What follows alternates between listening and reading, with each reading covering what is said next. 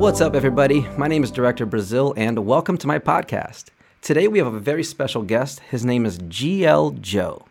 Now, if you're not familiar with him, Joe is a music video and concert creative director and producer who has worked with some of the biggest artists in the world.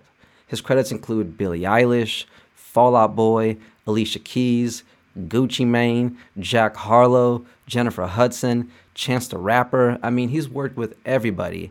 And as a matter of fact, we met 20 years ago when we were kids, just filming our friends skating, and we had dreams of one day being professional creatives. And it's been beautiful to watch the journey of how we have evolved. And I'm glad he was able to sit down with us and share his story. So enjoy the podcast. And if you like what we're doing here with new episodes every Wednesday, please make sure you like, comment, subscribe, share with your friends. We have some amazing guests coming. So thank you for supporting us. And here we go. Enjoy the podcast. Welcome everybody to the podcast. I'm here with my boy Joe Esquivel. How you doing, Joe? I'm doing good over here in Chicago right now. Uh, the weather is fall, and it's my favorite season. So this is, it's. I'm actually really excited. I get to wear, you know, I get to wear my beanie now. Dude, You know, oh, what up, Julian Ba? You oh, that's a fresh one. Uh, I love fall weather. It's sweater weather. yeah, Cuddle yeah. weather. cuddle weather, cuffing season. exactly. Uh, so tell the people what is it that you do? Um, so uh, yeah, my name's Joe Esquivel, also known as GL Joe, and I'm a, uh, a director, creative producer, creative problem solver. Like a lot of times, people hire me because of I'm like a Swiss Army knife, and um, they're just like, "Oh, we bring this guy on; he's going to solve a lot of these problems that we have." You know, my my thing is, you know, I've never missed a day like uh, you know show day like we always you know there might be fire after fire you know that because of things happen you know that might be put out but no matter what when it times to call action or it's ready to start that live show everything is always there. And like i have a really good track record with that. It's like i don't know why i just the universe has me connected and i'll just sit there and be like i need to find this in the next two hours and then magically it appears I bet that's such an exercise for life, you know, in terms of just like every time there's a problem, it's just an opportunity for us to solve it. You know, Mhm. like your your job literally every day is like they hand you problems. They say, "Hey, "Oh, we need a, a blue staircase with clouds at the top of it." And you're like, "All right, where the hell do I find that?" And then you just go about making it happen, huh? Yeah, yeah. Uh, I just got off a call now for I can't talk too much about it right now, but I can say a little. It's uh, for a big installation that'll be happening in Saudi Arabia.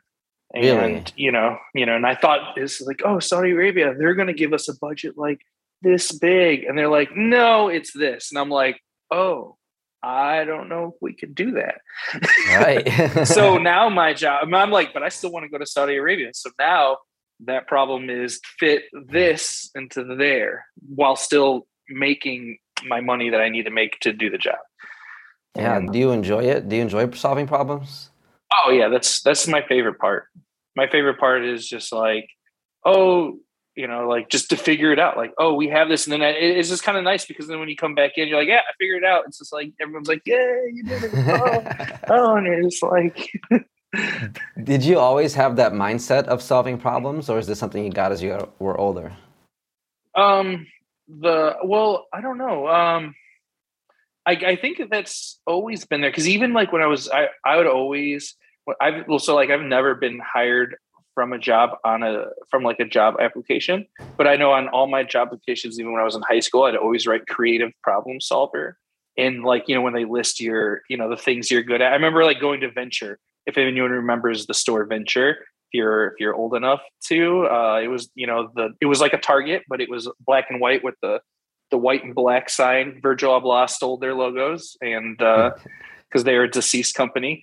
Um but um like i just remember yeah it i think i've always had that ability even like when i was younger if there was a problem then it was fun to solve it. Like and it was like smaller problems when we were younger like where are we going skating? Or now there's seven people but we could only fit you know five people in the car so let's figure this out you know um or you know in the same with like playing with toys with the neighborhood kids like just always you know organizing and solving the problem so everyone can have fun Yeah, I mean, I mean, it's kind of like the nature of life is solving problems, but I, I think um, the the culture of creativity is is always problem solving. Like it, it's because mm-hmm. you have something in your mind and you want to make it real, and then mm-hmm. you got to go find the stuff to make it real, and you don't always have what you need. So sometimes you just kind of make things happen as they go, and it, and it becomes yeah. what the project wants to become.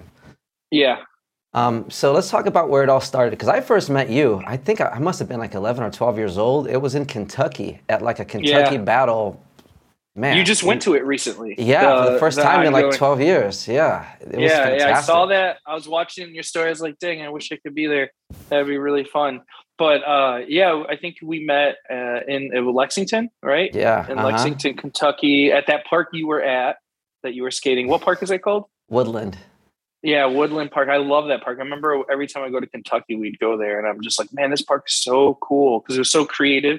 It was like a lot compacted into a little space. Yeah, I, I, really like that park. Even though we're spoiled out here in Cali, that park is just small with a lot of stuff. But yeah. I remember you were already. I considered you one of the quote unquote big kids with a night with a good camera. I don't even know what camera you had back then, but you were like, oh, that's that guy, you know, who's filming like. So there was this aura about you that you were doing that already. I, I probably didn't even have like a big camera yet. I think I only had like like uh, the Sony Mini DV. It was like silver and like that cool blue that Sony uses sometimes. Yeah. And then I had like a, a depth lens, like a baby depth lens. That's what it was. Like, you had the the fisheye lens on it. It looks yeah. so official. yeah, yeah. Yeah. And that's what it was. Yeah, I had that little that little Sony. And that one was really cool because I remember um the uh, I got ex- like accepted into the Life Plus crew at Motor City Shakedown one year in Detroit, and like it was just mainly because they're like they looked at me and I kind of knew Drew because he went to Drew Bacharach because he went to college in Chicago, so we we knew of each other. But I remember I was at Motor City Shakedown, and they're all like, "Hey man, we like the way you dress, and you seem to be getting all the angles. You want to come hang with us?" And I was just like, "Yeah." I was like, "Okay." I was like, "Yeah, I'll do that." and uh, I think it was around that time that I was like heavy going to all the skate competitions, and that's when I would have went to Lexington and, and met you out there. Yeah, was filming skating the first thing you did with a camera? Yeah, yeah. I I knew in seventh grade, like I was sitting there in in English class, and I remember, and we were talking about like what we wanted to do, and I remember drawing like anarchy symbols all over my folder and like the Marilyn Manson fish symbol and like all of this other shit. And and then I remember uh like it was kind of like a like a white light like washed over me type thing. And it's just like, oh, I know what I'm gonna I know what I want to do. I and this is what I'm gonna do. And it was like it wasn't like a clear defined like I'm gonna do this. It was like I know that I I've been watching MTV, you know, since like 92, 93 till till then. You know, at that point it was in 1997, wearing JNCOs and shit, those giant pants, mm-hmm. and like I just remember I wanted to be a part of that. I like wanted to be a part of that world, you know, that music world, creating because of like I remember music videos having such a huge impact on me with like Michel Gondry and like uh, all those other guys out there and that making these incredible music videos you know that we're starting to see again like there was a huge dip and then we're starting to see that creativity again yes. and it's beautiful and i'm really loving it and um but like i knew i wanted to be a part of that world like trl whatever the round musicians and so you know i made a pact to myself saying like hey when i get older this is my this is what i want to do I want to make music videos. I want to create an impact on other people like these music videos had on me. And but I'm lucky, I'm lucky, I'm like blessed that I had the outlet of skating. And because that's where I, you know, got my start and, you know, and and like just getting a camera to film my friends because I wasn't the best one. So it was just like, and I like, I knew I wanted to do that. So I got the camera and started filming everyone and uh, it was it was really good and and like and then i started making edits and then i just knew that i'm like okay and it's funny because then like i was like all right well the people i'm like no hate to any of my homies but like the people that i i was filming also weren't the best right so i'm just like well how am i going to get my edits seen so then I just started doing crazy things like editing wise. And I started like taking the things I would see in music videos and like entering them. And, and this is like in the year like 2000, 2001, 2002. It's funny because I say this and when back then I got like such great feedback on them. When I look back at them, I'm like, yo, that looks so cut and paste, like DIY. Yeah. It looks so bad. Why would anyone ever think that would that looked good? But you know, like when you put yourself in the year 2000, you know, all of this technology is brand. New. I remember new. that you would do these edits where you'd have pieces of paper and you would ball the paper up. There was like a lot of uh, real creative transitions between them. I remember seeing yeah. that before I moved to Chicago. You had these Windy City edits that were just so interesting. Yeah. Yeah, yeah, and and and you know, and I would put myself in my edits too, which I never saw anyone really doing as like a little character, and um, those things, you know, and then it worked because then as I was going to different competitions, people like that's GL Joe. I saw him in the oh that's you know, and I'm just you know I'm not in any magazines and there was no like social media back then. It was just people watching my edits that I would post on message boards, and then you know then they would uh, like pick up traction and everyone would see them. And then my friend uh, Dan Liefeld at BMAG, he liked them before we were even friends. He liked them, and then he would write about them in the BMAG magazine and tell people to look out for me and stuff like that.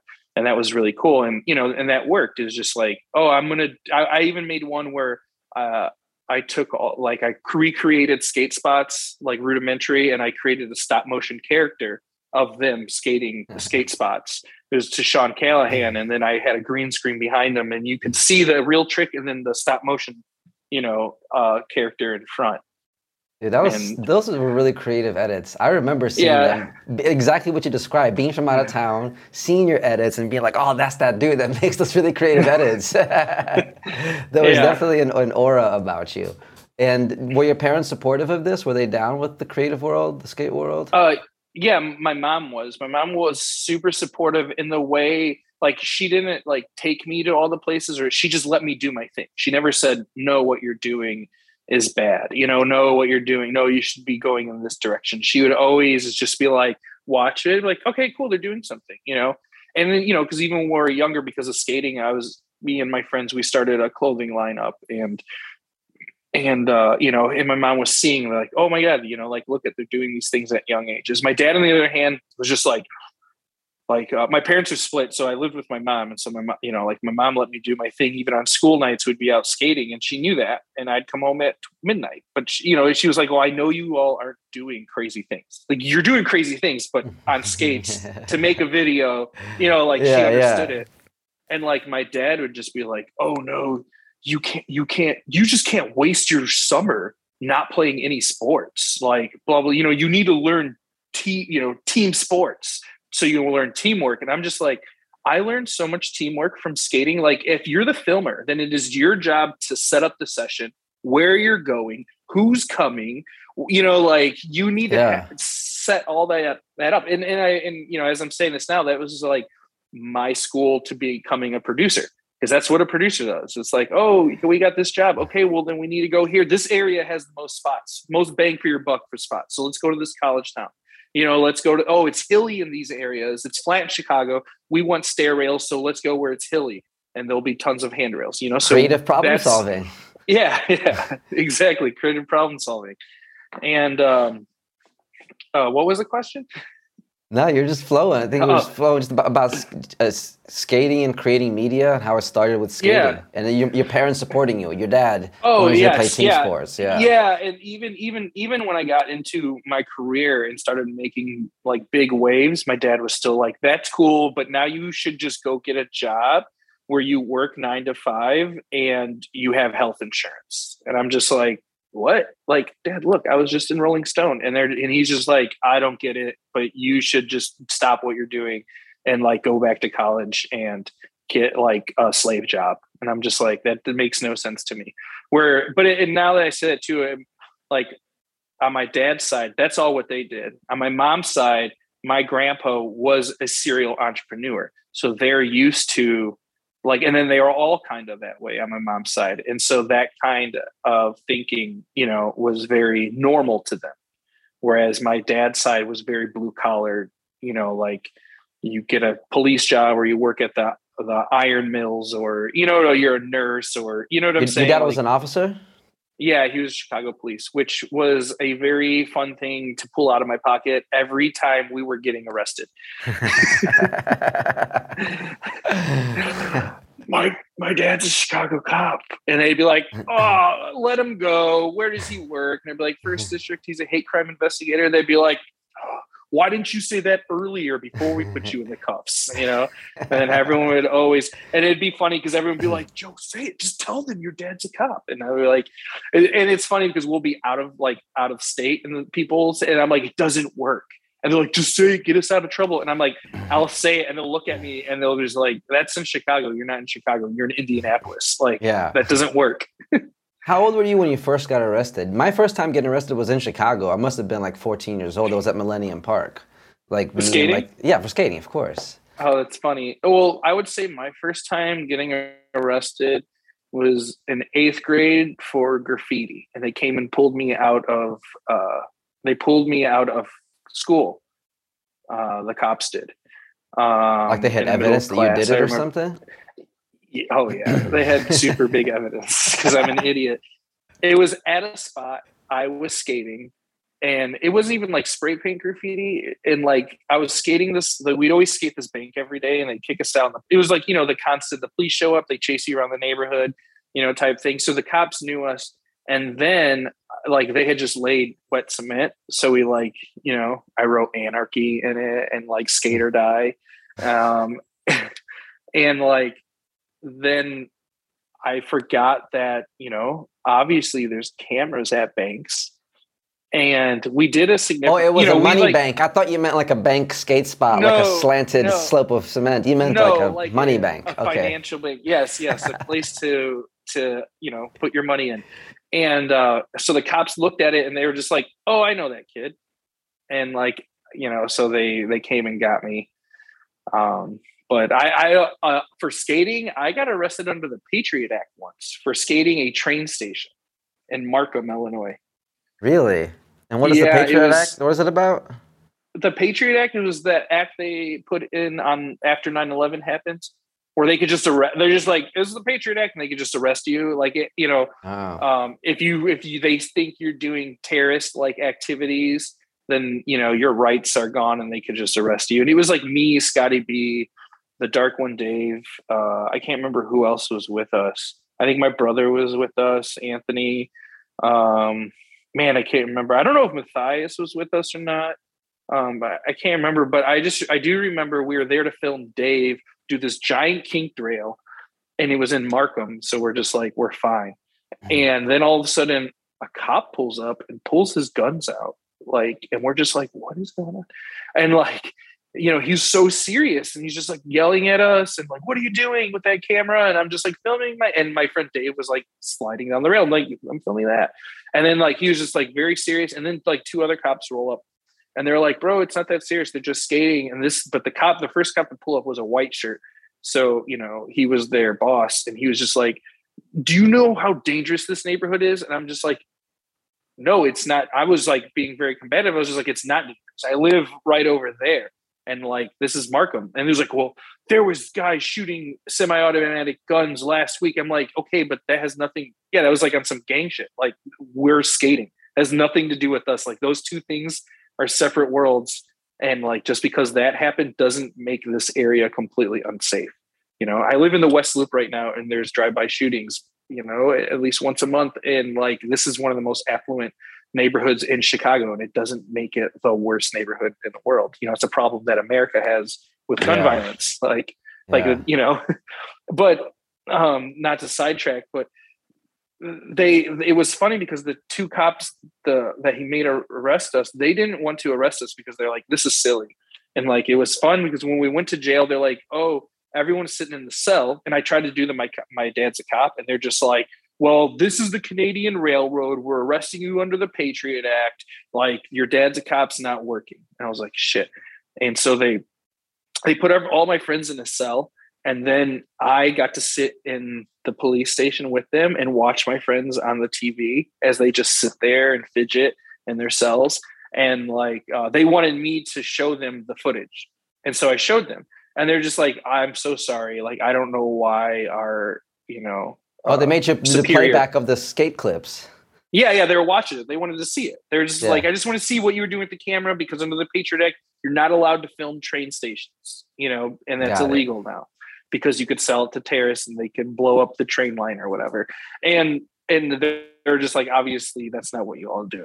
And you know, so I show them. They're just like, okay, and we had to go to court for it. And I felt so bad for the police that arre- that that were forced to arrest us because we all went into court and we're all there. It was like a Thursday morning, and we were the only case too. So the judge had to come to work just for our our our case, and um, he. I remember, you know, we all had to get a lawyer, and then our lawyer speaks, and then I remember as I talked, and I was just like.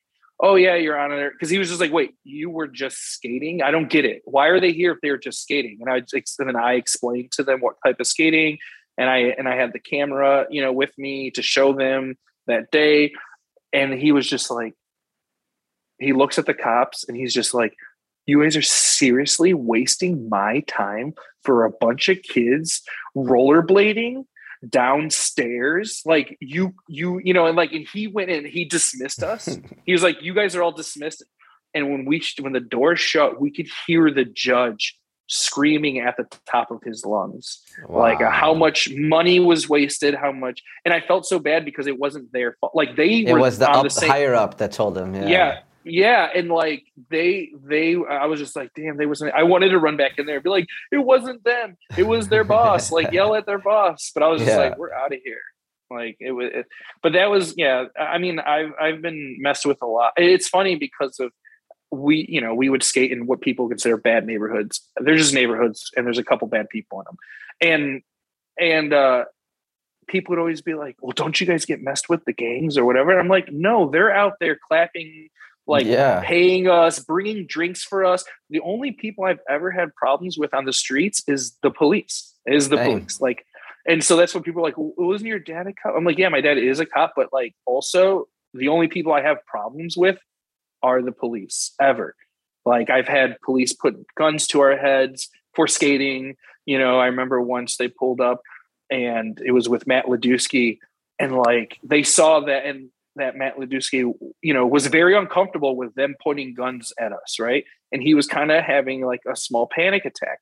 And so they antagonize him even more. They like, you know, scare him even more. They put handcuffs on him, throw him in the back of the car, are making jokes at him. And it's just like, you know, it, and I'm like, bro, this is, you know, and then all of a sudden I had yet to drop my dad's a cop. And then I'm like, oh, by the way, my dad is a Chicago police officer. He's a hate crime investigator. He's above you. And I'm telling. And then instantly they're just like click, click, click, click. Sorry, we're just having fun. I, you know, we we we didn't mean to, uh, you know, get in blah blah blah, and they just let us go and they left.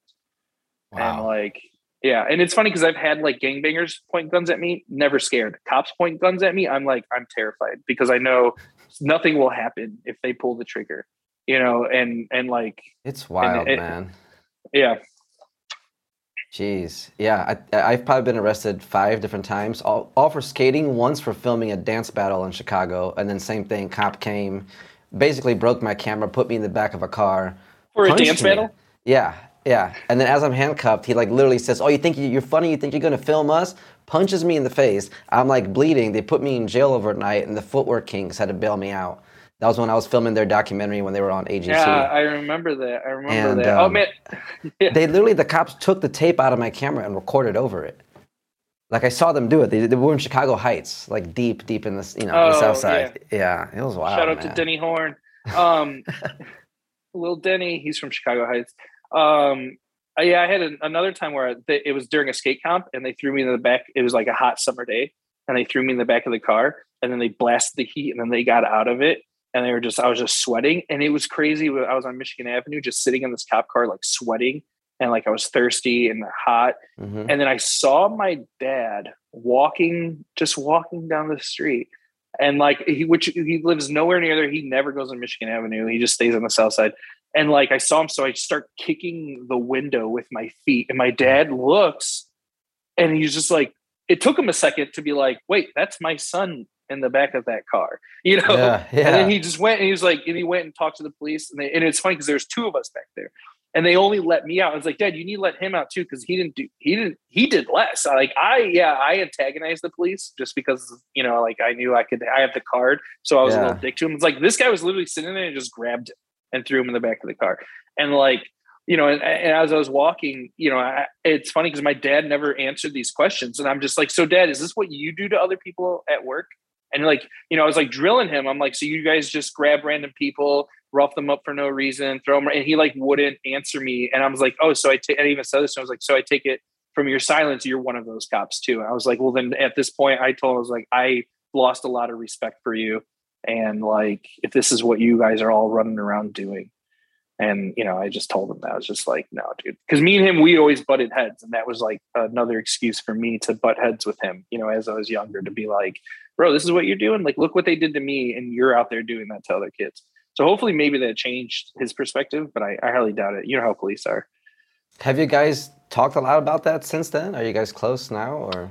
No, no, we're not close. Um, but we've we've talked. There's one good thing that when you know a lot of the police stuff, are, you know, like is going on in the media. One good thing is that he had said that kind of changed my perspective on things. Is he goes, look at the police getting off, look at who they're connected to in the background and look at the police who are getting caught and then getting charged and then look who they're not connected to in the background and then also he was just saying he's like there as he said this a while ago like six maybe eight years ago he was just like hey there are people in this government that are right now trying to to, to divide us and they're using the police to make that divide and he said that eight years ago you know before all of this yeah. you know, blew up and everything. That was it may have even been 10 years ago that he said that to me.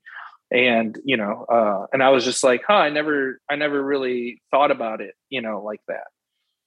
The forces that the, the powers that be, high, so to speak. Yeah. Yeah. He said there there's there are powers out there that are trying to divide this country right now, and they're gonna and they're gonna be using the police to make that divide. And then he, you know, and he also had said too, like, and also the ones, the police that are getting off, look look at what look at what you know look at their background look who they're connected to politically look at the you know like do they have a brother uncle you know a friend who's does this that and the other and is just like oh this one magically disappeared and now he's off. Wow. But uh, you know as we see things are starting to turn around. The uh, that one kid i think is named justin mccain or no no not justin mccain. I can't remember his name. The one who the the kid that was wearing the ski mask that they killed uh, because he was walking down and they gave him uh, ketamine to calm him down. And they, both those police and the two paramedics, they all got uh, first degree manslaughter. Jeez. So that's that's good. You know, we're going into a, a right direction. It, you know, it's not like it's just we just like if you do bad at your job. If I do bad at my job, I'm held accountable, and I think that's all anyone's asking for. Is just you do bad at your job, you need to suffer the consequences of and not a slap on the wrist for taking someone's life. No, you're out of here. Like yeah, and, just just accountability. Yes, yeah, that's it. That's all anyone wants. Is just like no, just do that and we'll be happy. Everyone will be happy. It's like oh, you killed someone wrongfully. You go to jail. Okay, done. And there will be no, there'll be nothing. People and, and that's happy. a and that's qualified immunity, right? That's the the thing yeah. that kind of prevents that. Mm-hmm. Yeah, it's funny. I think Chris Rock made a joke about that. That like some jobs you can't have bad apples, like pilots. You can't be like, well, most of our pilots like to land the plane. we just have a few bad apples. yeah, exactly. So when did it transition from you creating media with skating to music videos and actually getting into the the culture? So um, uh, my friend Colin Martin, his brother Bryn. We all know Colin Martin. If you're a rollerblader, you know Colin Martin. Like four years ago, he changed the way people look at skate tricks. You know, he like he was one of those one of those yeah. people. And and and he was always like a heavy critic of my skate edits. I would always because he ran a website called fruitboot.com and I would always send my edits to be posted there, but he would always review them and be like, I'm not posting this until you make these changes. He was like actually kind of like an editor. And it would just, and I'm sure he would post it, but he was just like, yo, you should really, it, there were like very like common things like, hey, you should really add people's names in your edits. and it was just me being lazy. And I'm just like, oh, I don't want to go through and name, you know, like and some of these people I don't know who they are. And but you know, he would make me go back and add names, or he'd be like, "Yo, this is too chaotic," you know, like, why don't yeah. you add more skating to it? Or you know, he would just you know critique it, and um, and then I ended up doing uh, a music video for his brother. That was my first music. It was a stop motion music video, and it was for his brother Bryn. Um, oh, I can't remember. I love his brother Bryn made such great music that if it was coming out now, it was so ahead of its time.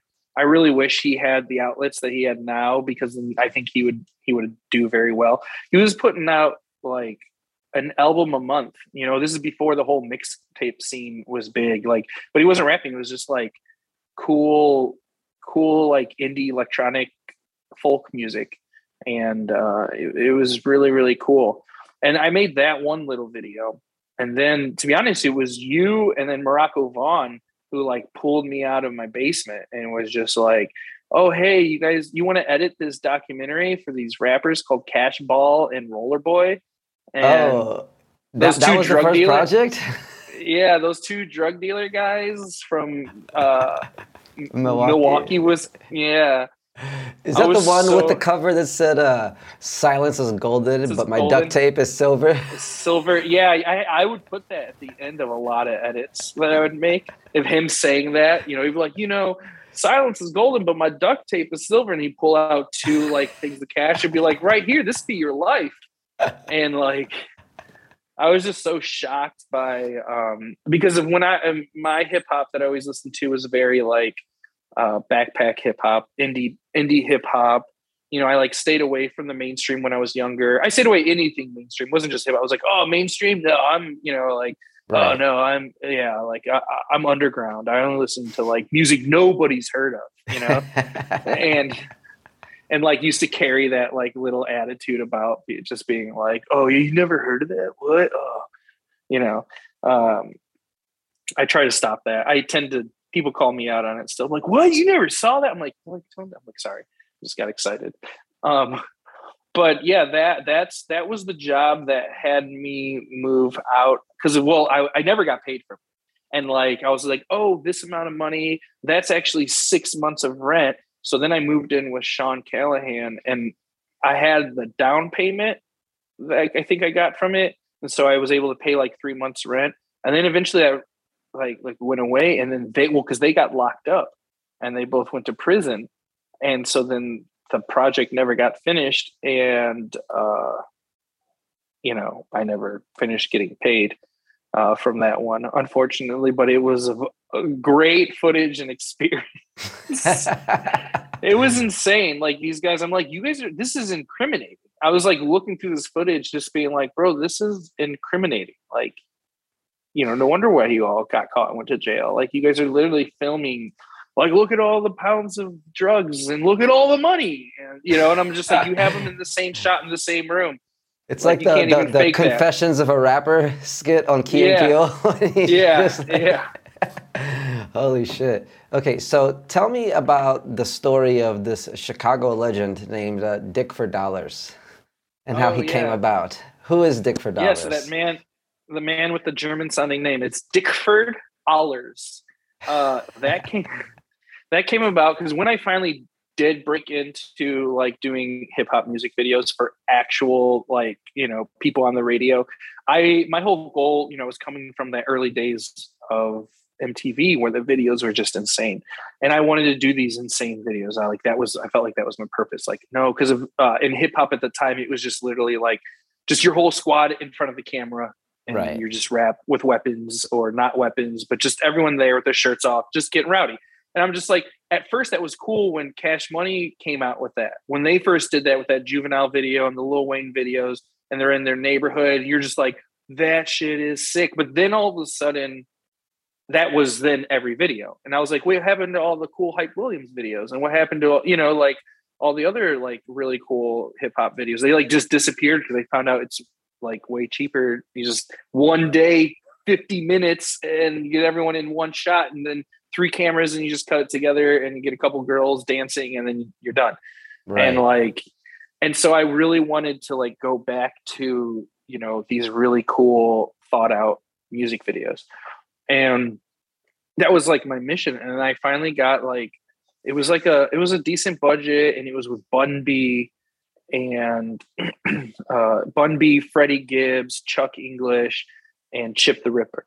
Wow. And I was just like, yeah, and I was like, oh, this is gonna be great. I pitched them my idea, and they're like, we love it, and it was gonna be super cool. And then, but it was in Austin, Texas, so we, me and my whole crew, we all get in the car and we drive down to Austin, Texas, and we, uh, you know, we we we are about like we're location scouting. We're finding all these places to fit my idea, and then out of nowhere, I get a call I think no, it wasn't the night before, but it was like two nights before.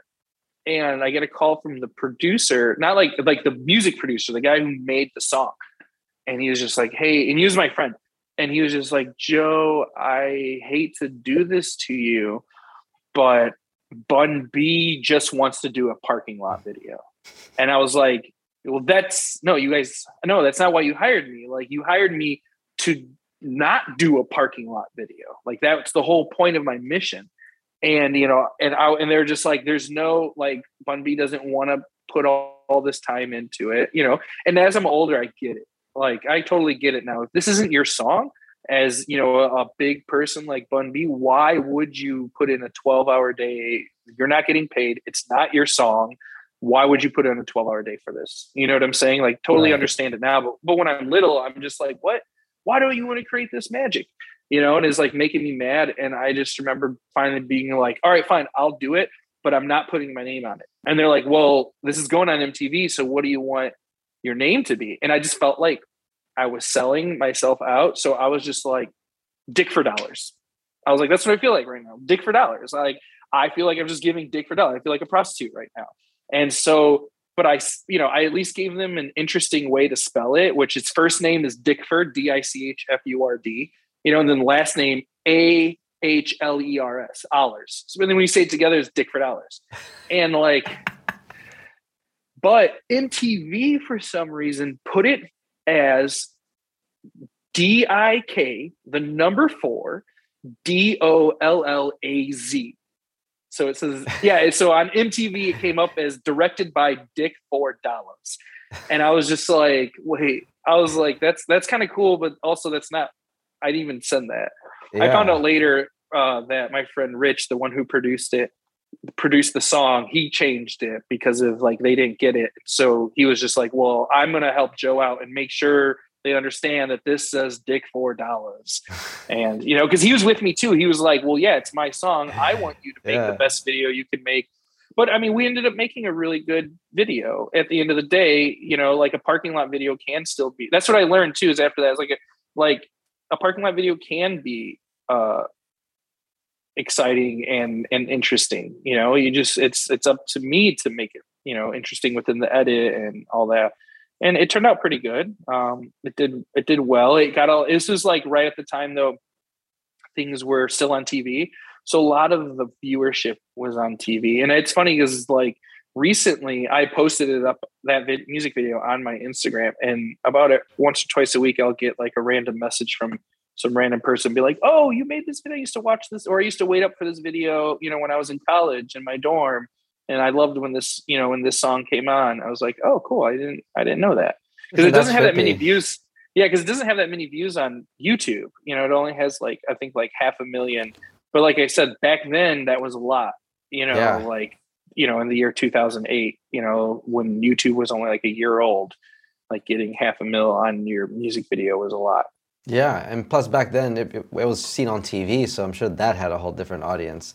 It's funny because yep. there's the there's the art that we think we're making, and then there's the art that we're actually making. And sometimes we can be mm-hmm. so in love with the art that we think we're making that we don't see the value in the art that is actually coming out.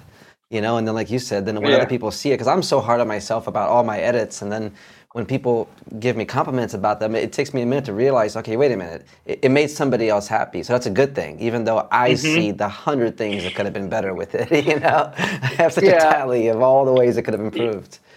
Oh yeah, I do that with everyone. After I finish a project and it's edited and it's out to the world, I'm like, hate it, don't even watch it. And then like three months later, I'm like, yo, this was fire. I'm like, yes, this, this was really good. you have to like detach from the project and then look at it as like an outsider and be like, that's not too bad. yeah. So uh, tell me about working with Chance. I know he was. Uh, I know you've worked with a lot of major artists, and we can go through you know some of the, the highlights mm-hmm. of, of, the career. But uh, I remember distinctly you telling me about Chance the Rapper long before he was big. Like like I think pre Acid Rap, you were telling yeah. me about him. Yeah, um, you were working um, with him in Chicago. How did that start, and what was that journey like? So that that was. Um, so I, was I already had a, a, a, name for myself as a music video director, and uh, you know I was still living in Chicago. And when he came out, I think he put out like it was like one song came out on Fake Shore Drive, and I heard it, and I was just like, "Who's this?" You know, I was reading the thing, and it was just like this is right before 10 Day came out, and it was like he put out like a smaller EP that then the songs went on 10 Day, and he put out like this this uh, little EP, and there was like one song I heard, and I was just like, whoever this is is it. And this was right at the same time Chief Keef and like Fredo Santana and all of them were coming out. And they all like no one knows this, but they all came out at the same year, the same summer. They all released their music that same summer. Wow. And it's just that Chief Keef just catapulted right away. right, with the whole and drill Chance scene. had yeah, and then Chance had this slow build and then exploded beyond what anyone could have imagined. But I knew right away, I was just like, this kid is it. And I I was um, Richie Velasquez from New York, right? Is that right? Richie Velasquez, skater. Yeah, yeah. Yeah, I don't know where he's from. I just think of him in Woodward. I okay, maybe that's not the Richie from New York. You know, the big dude from New York who's like running the scene out there. Oh my God, why can't I remember his name? Um, but he's like an old old school skater. I think his name's Richie. Um, anyways, he got he does video production as well as we all us rollerbladers tend to do. Um, and he had a job coming to Chicago. So he hired me on, and it was for Nike, and it was going around. Um, it was like filming all of these basketball people who are in high school who are now huge. I didn't even realize it. They're now like giant, you know, people. And um, I think one of them was like Jabari Parker. you mean like, success wise or height wise or both? Both, both. no, in high school they they were like thirteen or fifteen and like seven feet tall already. But yeah, so Nike had this thing where they came to Chicago and then filmed all of these like top high school basketball players and we went to their neighborhoods did like a whole like you know interview and documentary with the, each little thing and they needed music. And there was this one song out with Vic Mensa and Chance the Rapper called Family. And it was like and then my friends blended babies they produced it. So I was just like oh I could get I can probably get permission for Nike to use this song. And um and that's how like I, but then I found out it was Chance's song. So then I had to go through Chance. So it was me trying to it was funny because I, I learned later after we did connect was at that same time Chance was trying to figure out how to get a hold of me because he wanted me to do one of his music videos. And then I was looking for man. At that time he had like three different managers.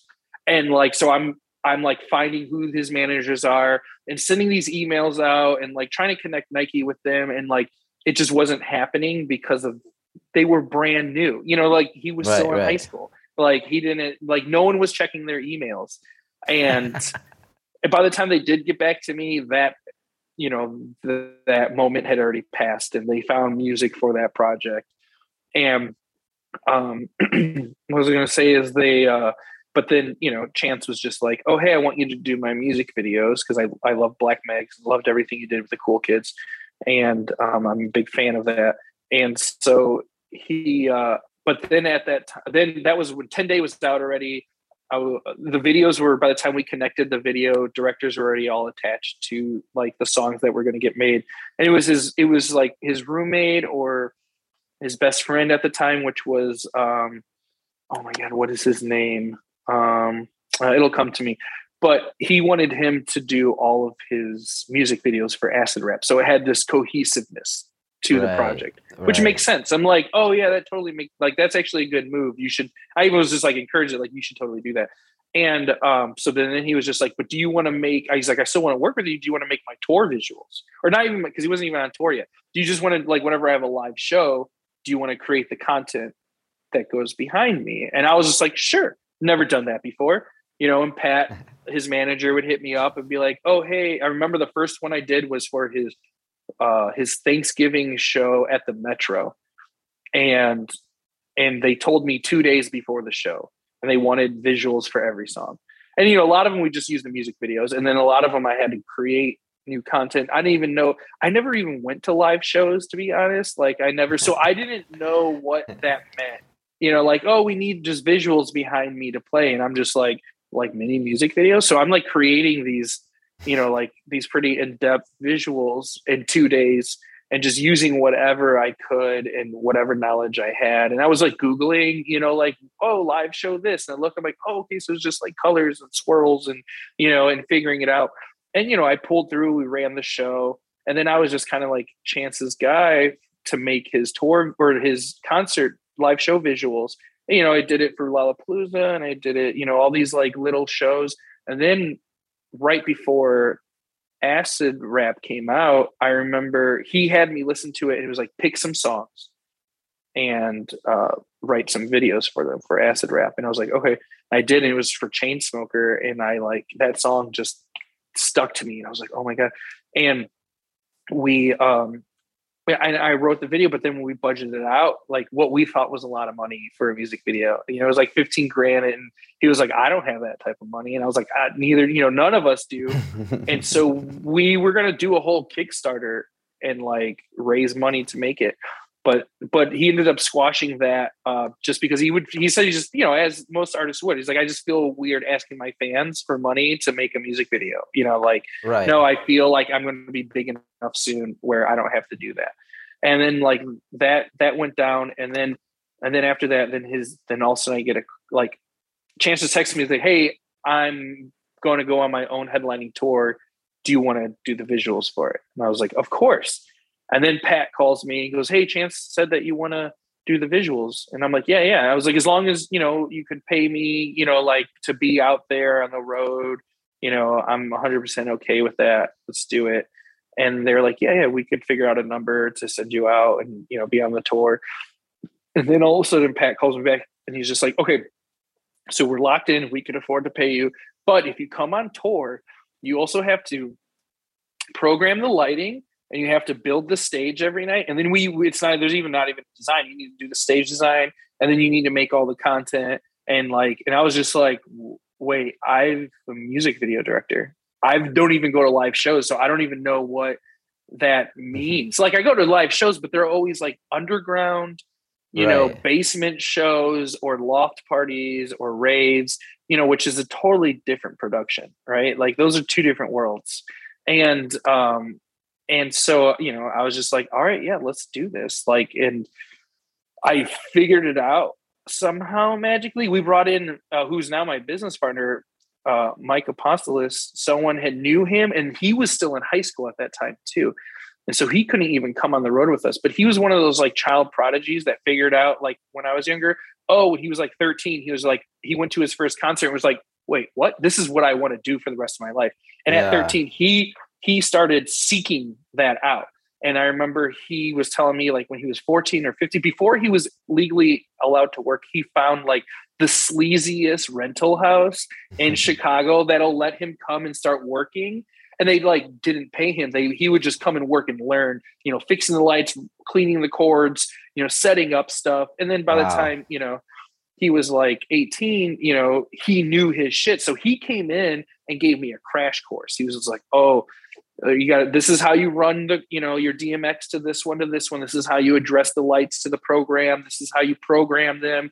And then like he was helping me. We're coming up with ideas you know and we continue working together. And we have a company together now called four line creative where we've been doing we were blessed. Our we thought like our whole world was collapsing when covid happened because we're a live events company but luckily I had the TV background and we just pivoted to doing everyone's late night performances. And I had all the connections to all the guys to film everything and to get it done. And, and luckily, you know, all of COVID, we were, we were working. Um, you know, we did uh, a lot of big, you know, we did two Gucci Mane songs. We did a bunch of Pooh Shiesty, Lil Durk, uh, who else? Oh, a ton of Jennifer Hudson stuff. She's amazing. Um, Wow. And and we did all these different performances for all these award shows and late night shows and Ellen and we did Billie Eilish. Um, and um, yeah, I mean, like that's amazing. That that, that that like that me chance calling me up and just being like, "Hey, do this. I know you could do it. Figure it out." Led like, and I remember I went on that first tour, and I remember the third show. I was just like, "Fuck music videos! Like this is where it's at." I remember sitting there and because kids were coming up to me you know, during the show being like, this is the best show I've ever been to in my life. Like you, this, this, you know, thing changed my life, blah, blah, blah. And like seeing that direct positive, you yes. know, you know, back and then like just seeing it live. And what I loved about the live show is it's up, you do it, and then you go home. There is no like, oh, we gotta digest the footage, and then my assistant editor has to look it up, and then you're still hanging on to the project a month later, and the client right. wants notes and changes and all this stuff, and it's just like it's it's crazy because like you do so much more work in the video like music video world and you get paid like a, an eighth of what you do in live and yeah. like it, it, was it was you know a really big eye opener there's even artists that like i worked for as a you know uh worked with like doing their music videos and they would throw like two g's at it like oh and then show up in like a $10000 outfit right and then like throw two grand to the production of the music video and then i've worked with them on their live end, and we would just be like, "Oh, this is going to cost seventy grand." I'm like, "Yeah, here." Not even batting an eye. And you know, and I was just like, "Whoa!" Like in the live world, you get so much more respect from these artists. They actually, when you tell them it costs this much, they're like, "Yeah." You know, like I wonder why that is. Oh, I'll, I I figured out because there's a the the um what is it direct return on investment. What is that called? Yeah, a return on investment. Yeah, it's a direct yeah, ROI. Yeah. ROI. Yeah, ROI because a tour gener- will generate them like twenty million dollars. A music video, maybe, expense, maybe, yeah, it's an expense. Yeah, it's a tax write off, and maybe if it hits a billion views on YouTube, you made some money on it, right? Whereas a tour, every show you do, you're generating income, and right. that's why you know just, and that's I I, yeah. I even I I mean you were both on that page black with no cream and I always see music video directors complaining and crying about like oh there's not enough only 10 of music it's like well first make sure your shit's good you know and there's a par line like and when I made my first music video like real music video it I got like a Rolling Stones feature like it blew up and this is because if I knew there was a par line if you want to make something good, make sure it looks as good as your favorite music video on on TV or online. And yep. if you're not doing that, then don't expect like don't sit there and cry like, "Oh, my stuff's, you know, no one's hiring me." It's like, "Well, cuz you're not making good work." You know, like that's Straight it. up. Like just make better work. But then also I was seeing that, you know, even when they do get these projects, right?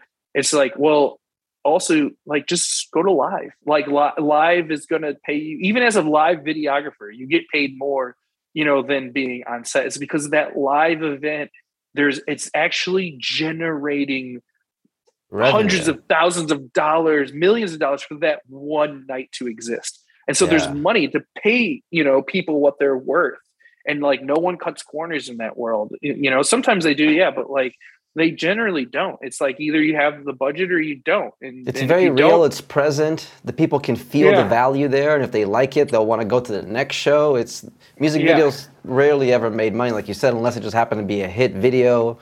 Or mm-hmm. back in the day when people would buy iTunes music videos for like two yeah, bucks. Like, yeah, yeah, exactly. And and that doesn't and that and that's actually what happened to me as a music video director when I came out like into the scene, I was like, let's go, let's go. And I had people like Drake. This is like Drake early career mixtape Drake, right? Hitting me up asking if I could do his music video for three grand, like including the travel going to Canada. I'm like, no, I can't do that. I wish I would have, you know, I wish I came from like, you know, like uh, a family of money where I didn't have, where I had that. Cause a lot of people I know that were, that became successful music video directors, they kind of had that cushion, right? To be able to be like, oh, I don't need to make money on this video. So, you know, I could put it all to this and, you know, and actually I could take more money and pump it into it and make right. a better video. And, and like, I didn't have any of that.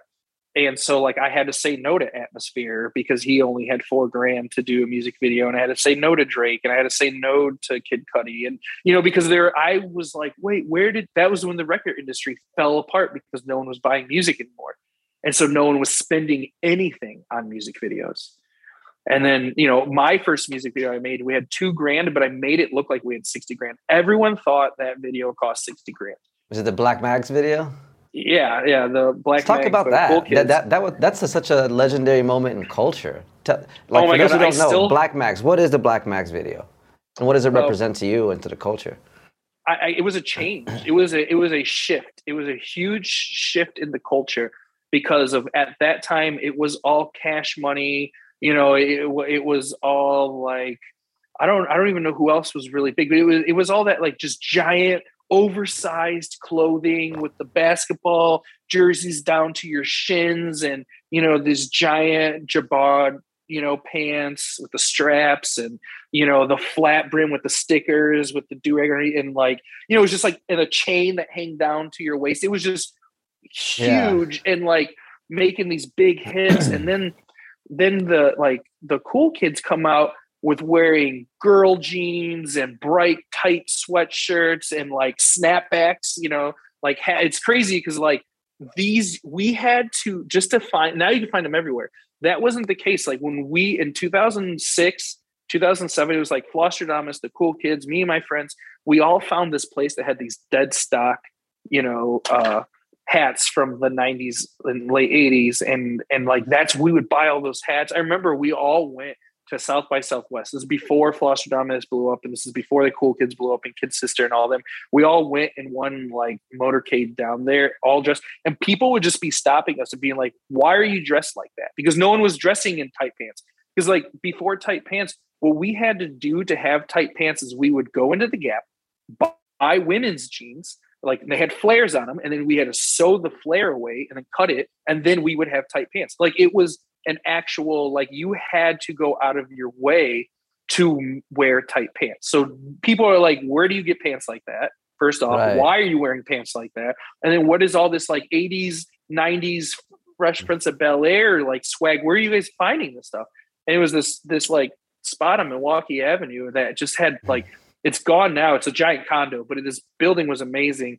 And like it just had dead stock on dead stock of t-shirts and you know, like from the 80s and 90s and hats and like and we all kept it a secret because we didn't want anyone else. Eventually it blew up and then everyone started pulling their dead stock out. And that became the new like, you know, Odd Future, they credit the cool like there's been many interviews where they credit the music video Black Mags and the cool kids for like giving them like a, a a fashion to look like, like to you know. I think even Tyga, who you've worked with, has credited Chuck Yeah. English and Mikey Rocks from the Cool Kids for you know his fashion. Like, oh, I didn't know we could do that. I didn't know rappers could dress like that. No one else dressed like that.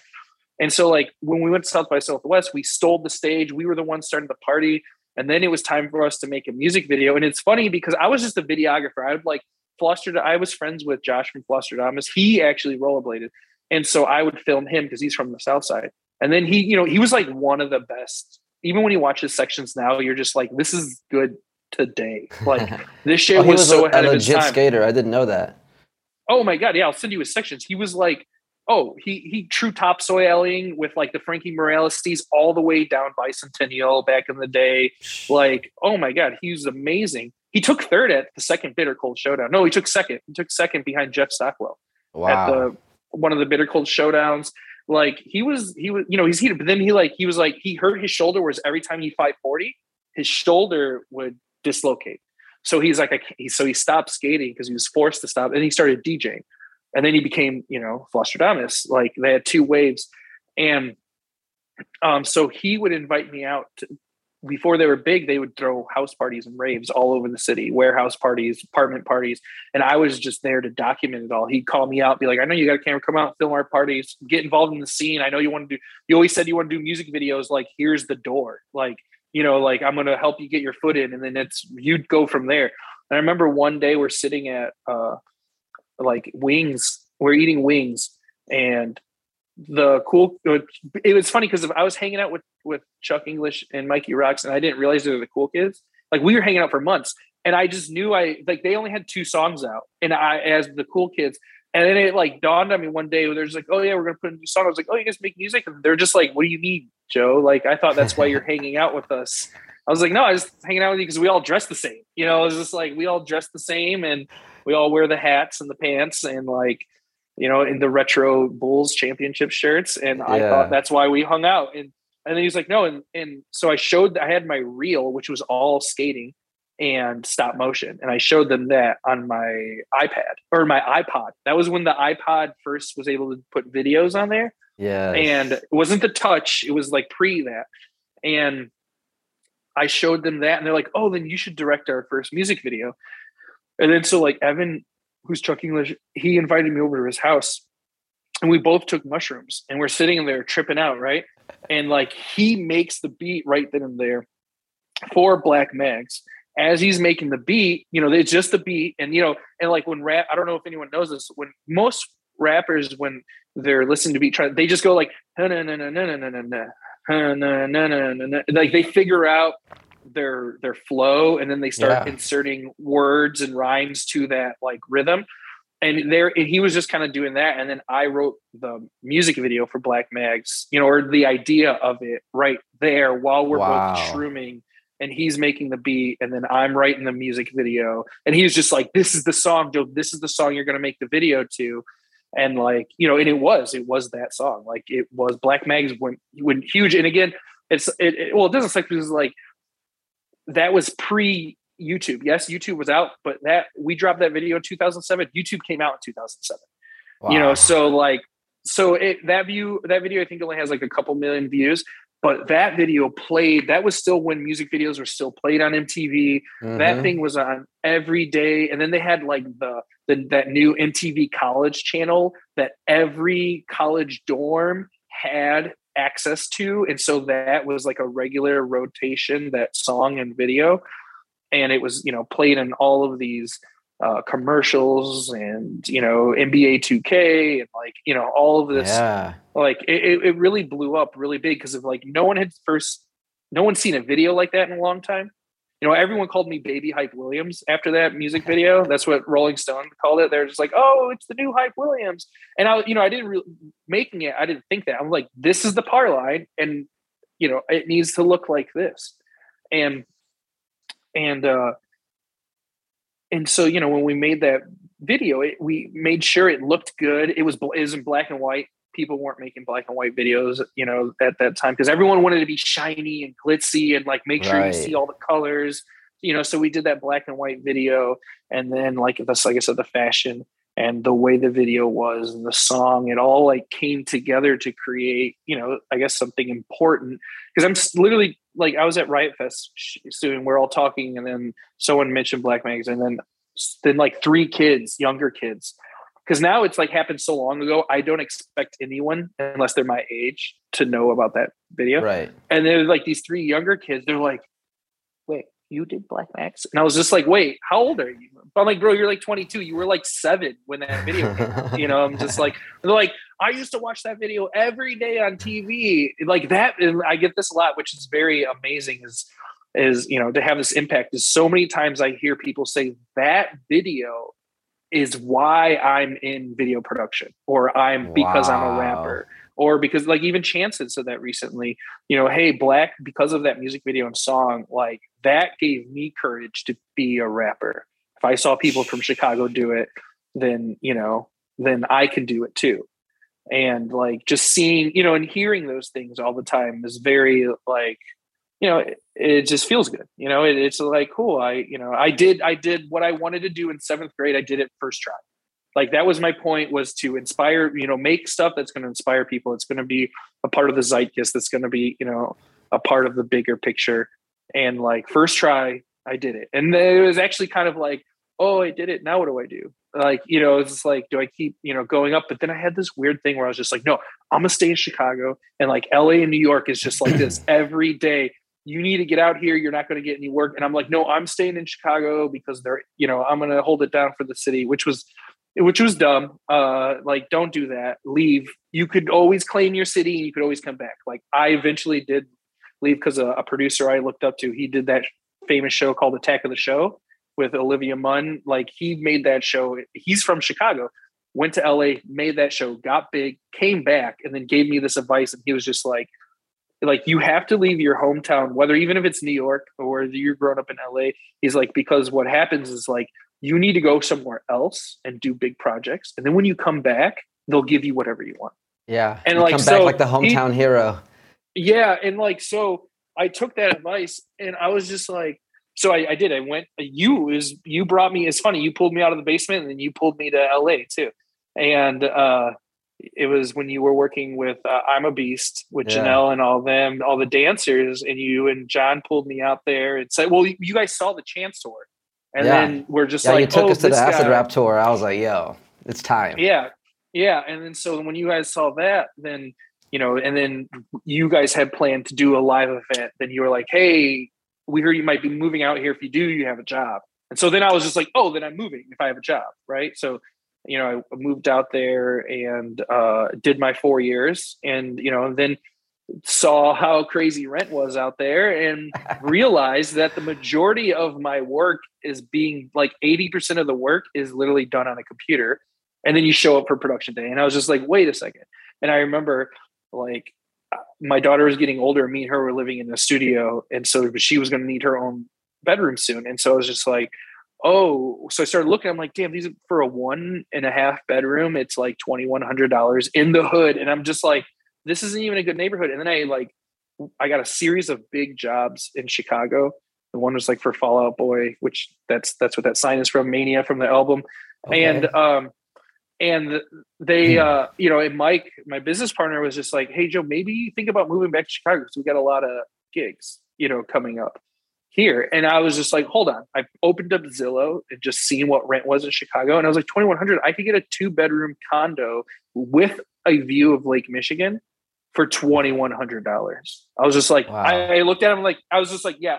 I was like, my lease is up in four months. I'm not moving. You know, I was just, I mean, I, am not staying in LA. I'm moving to Chicago in four months. Like we're that's what we're doing. And my daughter wanted to come back too, and it's just because it's a better quality of life here for children in Chicago. And like, um, you know, so I, I did. I, I came back, but I we still worked. Actually, for the first year, I didn't tell anyone I moved from LA because I didn't want to lose that work and I would right. just, I, I, you know, I would just take the and like tickets, like round trip tickets to LA, Chicago are 140 if you plan it right. So it's just like, oh, 140 dollars out of my pay, that's fine, and I'll just crash at friends' houses. And like, no one knew the first year that I actually left. I remember one time I was calling my friend Alex Hidalgo, and I was just like, "Yo, uh, can I stay on your couch?" You know, because where I was staying they left and and like they went out for the night and they're not going to be back and they forgot to leave the key. And he's just like yeah you can stay on my couch but like is everything okay? Like i like did you get evicted? Like what's going on? And i was just like what are you talking about and i'd already been living in chicago for like six or seven months i'm like what are you talking about like no i have my own apartment he's just like he's like i he's like i i, I you could stay here but why can't you stay at your own apartment and then it, i'm like oh yeah I, I and I was just like, I live in Chicago now, and I have for the past six months. And he's like, Oh yeah, that makes sense. And he's like, That's why I'm always seeing you post in Chicago. Yeah, and That's like, amazing. but now now we do it all the time. Fly in the morning of, do the job, and then take a red eye home. You know, so we're like literally in LA for one day, and then we come home that night. Yeah, I mean, it's easy. Let's talk about your daughter. How did having a kid affect your life and what's that journey been like um well i mean it's weird because of like now when i think of it it's hard to think of be like when i think about all those times we were talking you know i was talking about the past like i feel like she was always there right? Like it's like i've always had a daughter. I mean because you know for 12 years of my life now i've had a daughter. Oh wow. She's 12 um, already? yeah yeah. Wow. Yeah it's been cool you know and and like um i have to remind her a lot of times and just let her know like this life you have an experience is not normal. And luckily we live in the west loop where other kids lives are also not normal you know because of who their parents are and what their parents do for work and so it's kind of but when we when we first moved here i moved to avondale which was more of a working class neighborhood she couldn't relate to anyone or you know, then when I would bring her friends out, they're just like I remember like bringing their friends from Avondale. We would go downtown to art museums, and I remember her friend Lily. she's just looking around at the buildings, and then all of a sudden she under her breath she goes, "I've never been inside it before." And I'm hmm. like, I look at her, I'm like, "What do you mean you've never been inside it before?" She's like, "I've only seen these things from the highway." And I'm like, "Wait, your parents have never taken you downtown?" They go, "No, it's too expensive." I'm like, "Lily, we live right now next to the blue line. You just hop on that, and for free, you go." You know, or two dollars, you go downtown, and then once I told her, I was like, once you're down here, everything's pretty much free. I was like the parks, the playgrounds, the museums, like, you know, and I would take them and show them like the world and all this other like world that they didn't even know they had access to. But now we're over here, you know, she feels a little more comfortable and, you know, um, uh, with with the kids and you know they kind of live her lifestyle like closer to her lifestyle that she's grown up on. But i mean it's been fun. Like i've she's been on set with me since she was three months old you know? I remember doing i think it was like a Waka Flocka video. I had her you know beamed up on my chest um you know like in the in the winter time just had her right here as her mom had to run some errands and like you know needed and i was just holding the baby while me and morocco were doing the Waka Flocka video you know? Is that the and one like, where your head gets blown off Oh yeah, yeah. I'm in there. I got a nice cameo. It was funny. Someone at like right when that video came out, I was at Six Flags later, and someone recognized me as the guy who got shot in the head in the Waka Flocka video. And I was just like, you. I was like, they're like looking at. Everyone was like, they're like the whole group just staring at me. And I was just like, hey, what's up? You know, because I didn't. I don't like. Why are they staring at me? And they were just like, one kid was like, "Are you?" You in a music video? And I was like, with Waka Flocka? And they're like, yeah. They're like, see, I knew it was that guy. uh, that's awesome. And and Lovely, yeah, does she, does she yeah, like Chicago yeah. better? Oh, she yeah. The whole time we were in LA, she did not like LA. She's like, it smells like pee. There's too many homeless people. It's I didn't realize how filthy LA is, how dirty. I thought like in my mind, I thought it was like the cleanest place ever. I get there and I'm just like, like what? Like would they have no streets and sanitation? I was just like the one of the biggest economies in the world. They're actually like the fourth largest economy in the world if they were their own country and they have no streets and sanitation.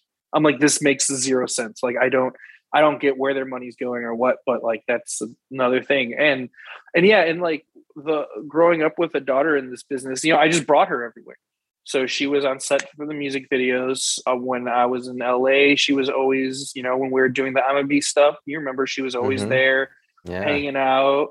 Um, and uh, still to this day, you know, I bring her down. She actually like uh, when she was 11, she like uh, my friend Zach, he was doing this installation at the, cons- the conservatory here in Chicago, and he got caught up on something. He's supposed to be putting up this installation there, and then she ended up directing it and like making sure everything went where it was because she was already comfortable on set. And I'm just like, yo, if you keep doing this, Lily, at like 16, like you have you can have a job that pays more than you know a lot of like adults are getting paid. You know, I was just like, you know, and um, you know, and we got her into roller skating when she was in LA. Um, she took that really well, and then and then she ended up getting sponsored by Moxi Roller Skates, like as their little Moxi mini team. Wow. And then like yeah, and then and unfortunately, then when we moved to Chicago, there really wasn't like that supportive group that there wasn't in LA. Oh, I mean, it was so supportive for her in LA. Like every person was just like, "Oh yeah, you're a little mini that can skate. Like, come on, let's skate." And then we got here in Chicago, and like the scene here was more like why is there a little kid here? You know, and it was just weird. All the women were just like, why is did you bring in the kid because you want us to watch? You know, like like right. it was weird. It was the very standoffish and they wasn't very like sunny and happy as it was the scene in LA was. Um, and so that kind of like she didn't feel comfortable and she just kind of stopped skating over time because she had no one to skate with, right? Because of in LA there was hundreds of different people for her to skate with at any time. And we had all these amazing skate parks, you know, within 10 minutes, 15 minutes away. And then Chicago, you know, we had a few and they're just harder to get to around the city. And then when you go there, there's not, you know, a bunch of people skating. There's like a few people skating. Whereas in LA, it's like a, a session and a scene is built up around every like skate park Yeah. you go to. And that community aspect is so important to skating. yeah, You know, I mean, you can Mhm. do solo sessions if you want to, but uh, you know, when I went back to Kentucky this trip, just reconnecting with my friends and like everybody getting juiced to hit the same rail, the Mhm. same obstacle, and we're all cheering each other up. It's one of the things I love about it. It's it's not necessarily like me skating against you. It's us raising the frequency together, and we encourage each other to grow. So it's that community is everything. yeah. Yeah. So, uh, as we're we're getting towards the end of this, I want to ask you just a couple final questions. Yeah. Um, just from your perspective, what's the Mhm. meaning of life?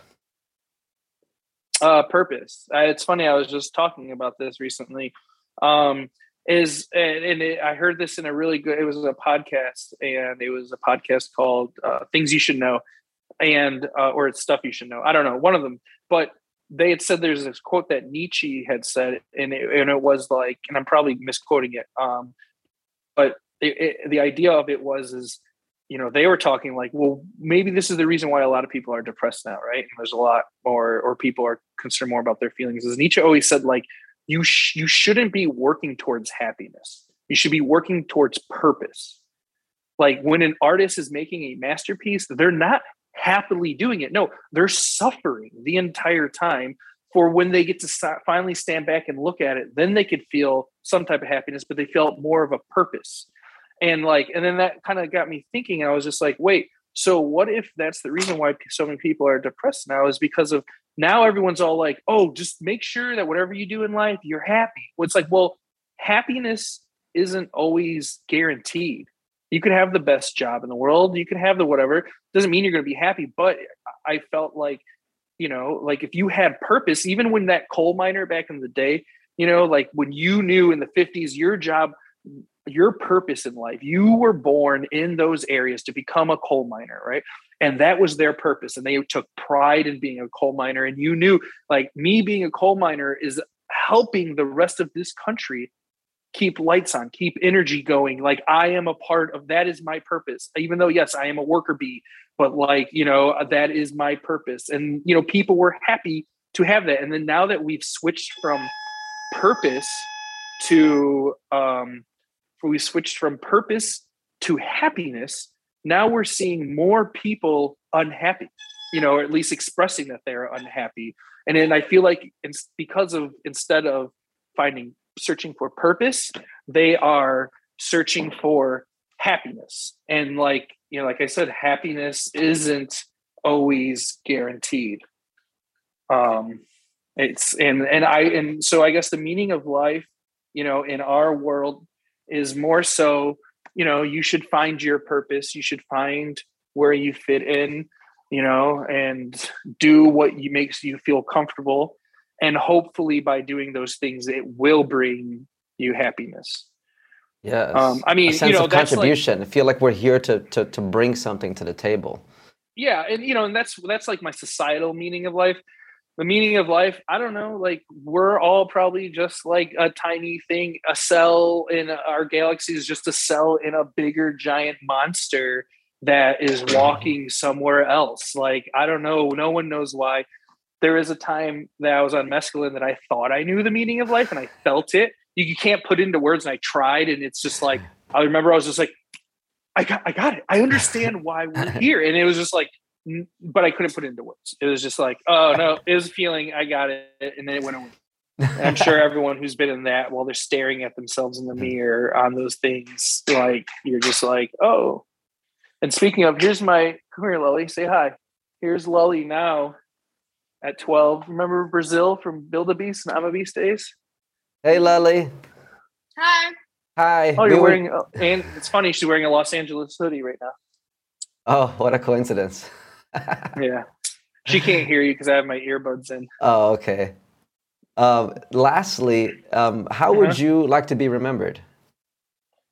See, funny. Okay, when I was younger, bef- like I always said, like whenever I, um, that was like I felt like that was my purpose. Almost was just like whenever I meet someone for the first time, I want I want them to remember me. You know, like whether it's a shaking their hand or something. Like I want to be memorable, and um, and it's funny because people now that I don't remember meeting are just like, oh yeah, I remember him. I know that guy. And I'm just like, oh shit, I don't remember him. And so that kind of like happened. And I don't know how I manifested that to happen, but I seem to be remem- memorable when people meet me. And which is a good thing, especially in this industry I'm in. But how I want to be remembered is like that um that I I when I get things done and because is I, I I was cool, not like cool like you're cool. Like I stayed cool under pressure. I didn't crack. I don't yell at people. You know, like I'm very level headed and you know passionate about what I do when I when I get you know when I do them, and um, yeah, I just says like a, a good dude who did some good shit. You know, like who you know like I mean I have a couple things already that people are remembering even as they get older that would be and, great on a tombstone. A good dude who right. did good shit. yeah. so good dude who did good, good shit. Yeah. I love that, man. Well, dude, I feel like we could talk yeah. for hours, but I feel like this is a good wrapping point, man. Thank you for the for taking the time and sharing the stories of the culture, bro. It, has been so dope seeing just the progress from meeting you in Kentucky to just seeing how you know we all, you know, stayed on the path of creativity. It's beautiful. Yeah, definitely. And I loved your path, watching your path this whole way, you know, as well. Been there for some of it, you know, here and there, and it's yeah. been fun. Well, thanks, bro. Well, dude, I'll be back in Chicago on Christmas. Hopefully, I'll see you. We'll do a session or something. Okay, sounds good. All right, man. Much love. Thank you. Yeah, don't be mad. Don't be mad. Love it. All right, peace. Oh yeah, whoa. Look, they can never keep me down, I'm going. And if I ever fail, just know I'll go again. I never quit, cause I know that every loss may lead to another win. I'm going no. Who the best in this thing? Tell them, yeah, that's me. Tell them who bring the fire, say, yeah, that's me. Who make it flip, make it bang.